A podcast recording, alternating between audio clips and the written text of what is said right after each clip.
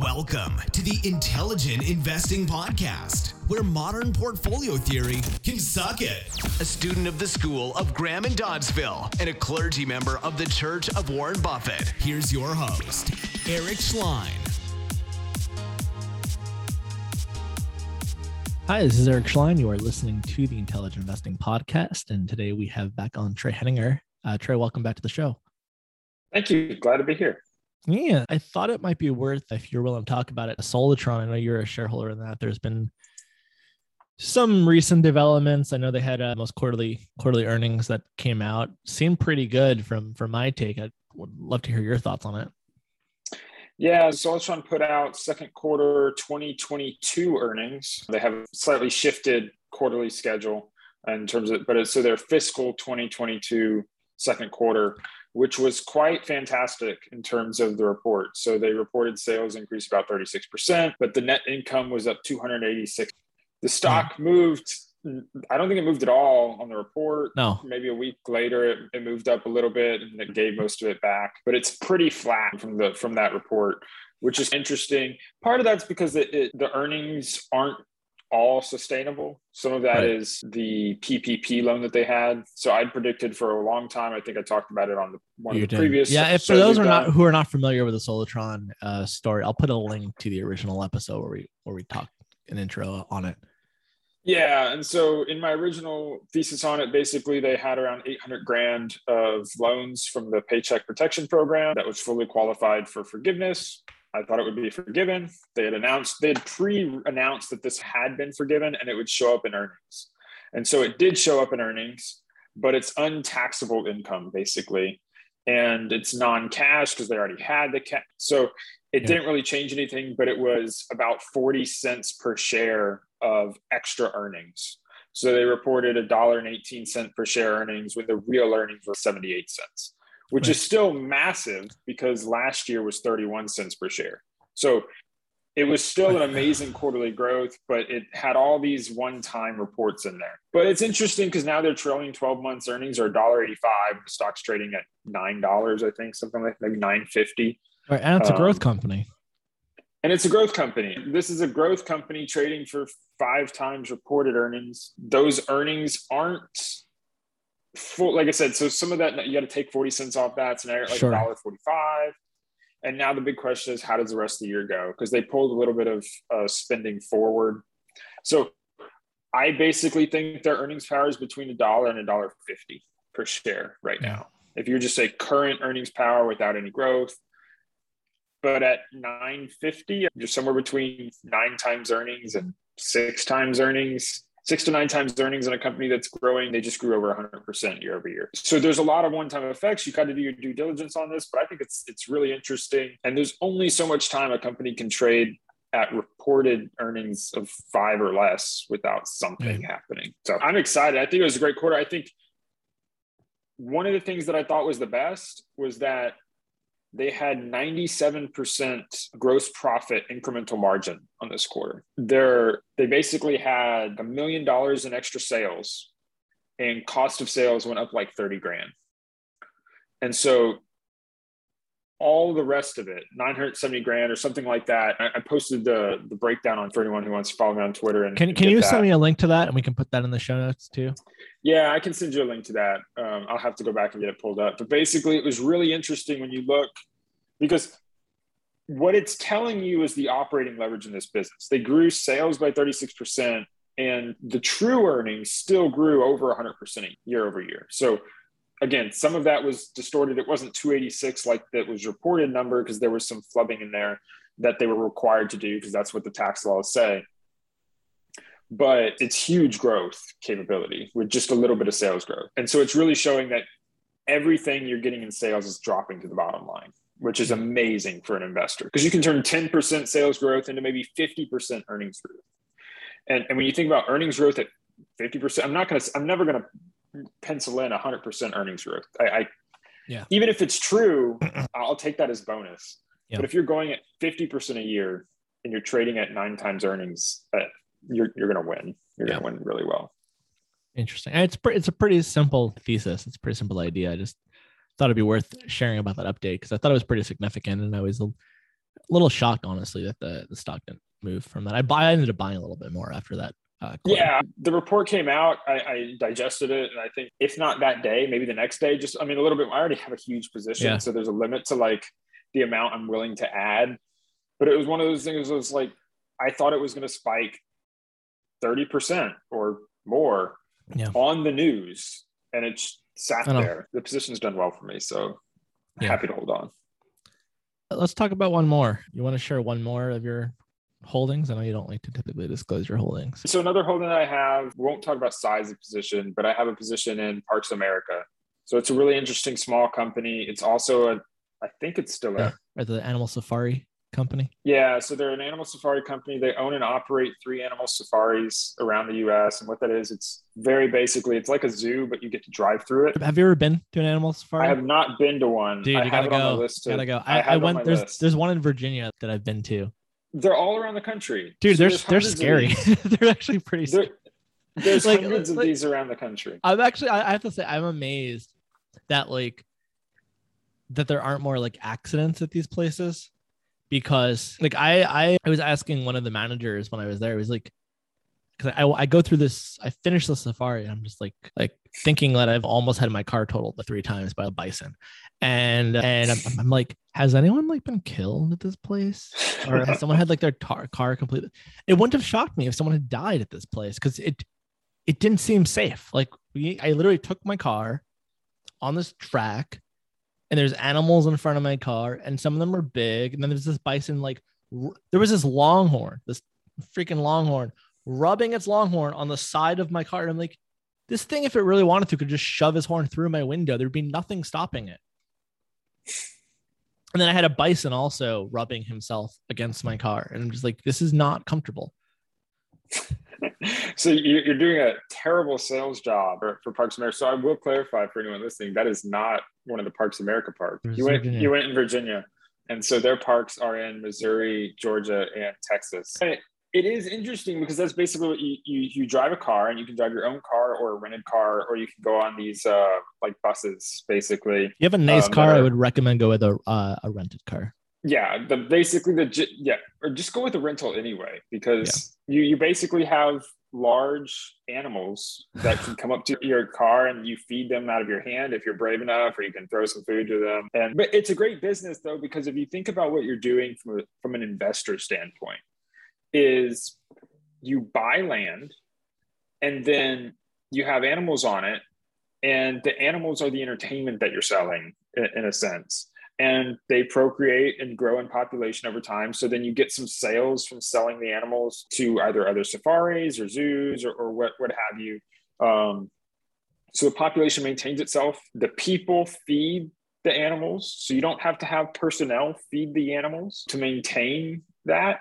And they pay to come in and they pay for the food. And, and, and it's just like this giant lollapalooza of money that flows through to the company. You're still going to have to buy the animals food you'll have to buy the animals food, but like then you charge customers for the food.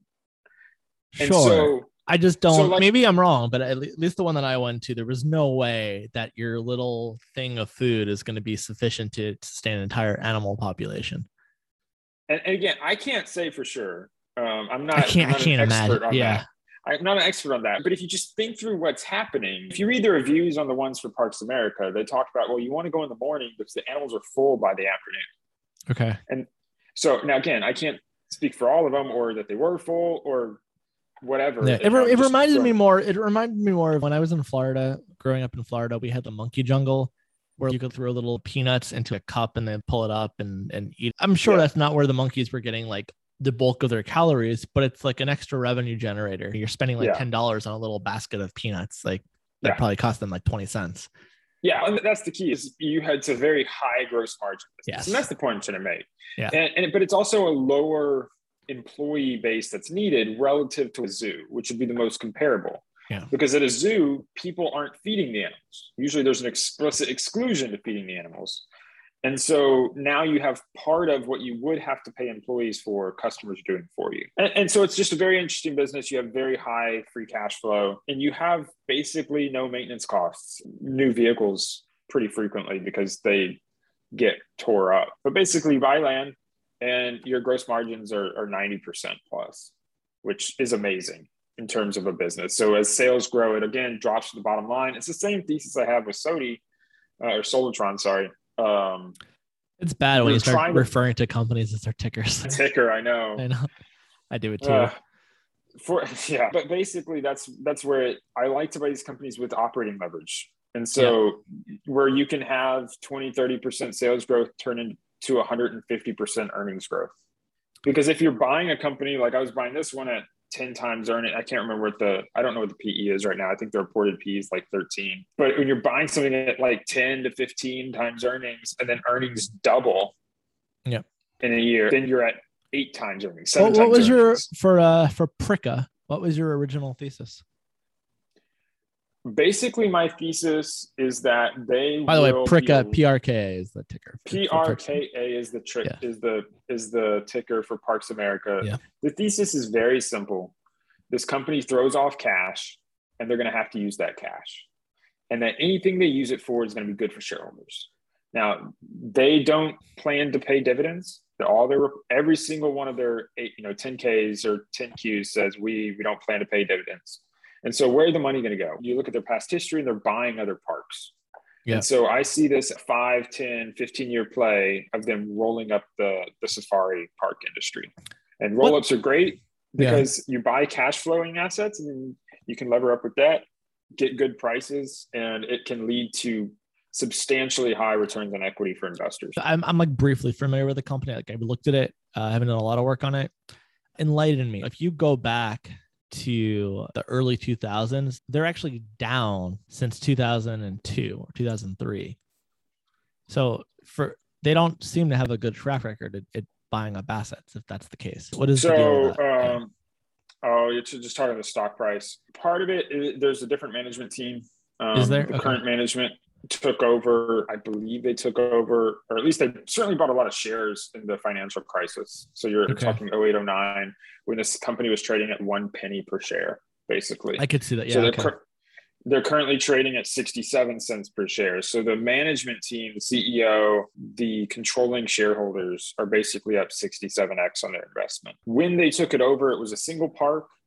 And in Georgia, I don't know, I'm probably going to get this wrong because I, I, didn't prepare a ton for, for talking about this That's okay. offhand, but this particular piece, but they basically have Missouri, Georgia, and Texas. The Missouri park is subscale. So when it was acquired after the Georgia park, it never had the scale they need in terms of surrounding demographics in order to really grow and become a major profit driver. So that ended up being a poor acquisition, and they've suffered from that for years. Did they sell um, it? Or are they going to sell it? No, it's one of those things that's like break even at this point. It, it's kind of it's helping cover overhead for the headquarters, and so there's value to keeping it and selling it, but it's substantially less value than the Georgia Park, which on its own basically earned 100% of the profit for the company. They bought Aggie Land last year, which was in Texas, in between. It's basically in between Houston, Austin, and Dallas, smack dab in the middle, and it can draw from the three of the top 10 largest cities in the U.S.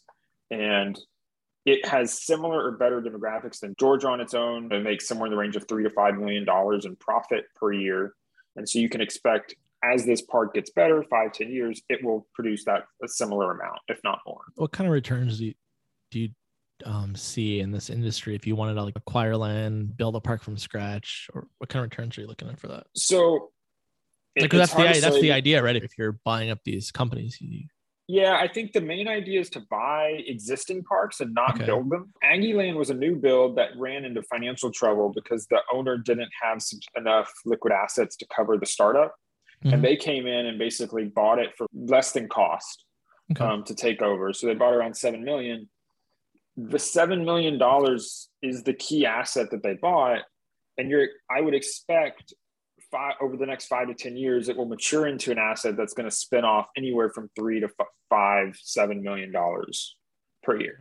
So what that means is you're going to have return on equity of that asset of fifty percent, or return on assets basically. So right, right now it's going to be right now it's, it's substantially funded with debt and equity but if you have a return on asset of 50% I mean, that's a great asset it's going to take a few years to mature into that but it's a very strong asset what what's the incentive though of a, of a current park owner to sell to them at a good return? Usually retirement. Yeah. A lot of these parks are small family operations. It's been the same family for 30, 40 years. And that's the also the big downside with the investment is that you have to find a good manager because most of the time they're going to retire. So right. you're buying it from someone that's retiring. So you need to be able to find someone that's going to go in and operate it for another 10, 20 years and then incentivize them and pay them accordingly to manage this park because a lot of them are in rural. You're not going to be smack dab in the middle of New York City and right. have a safari of animals going around. Um, that would be so interesting.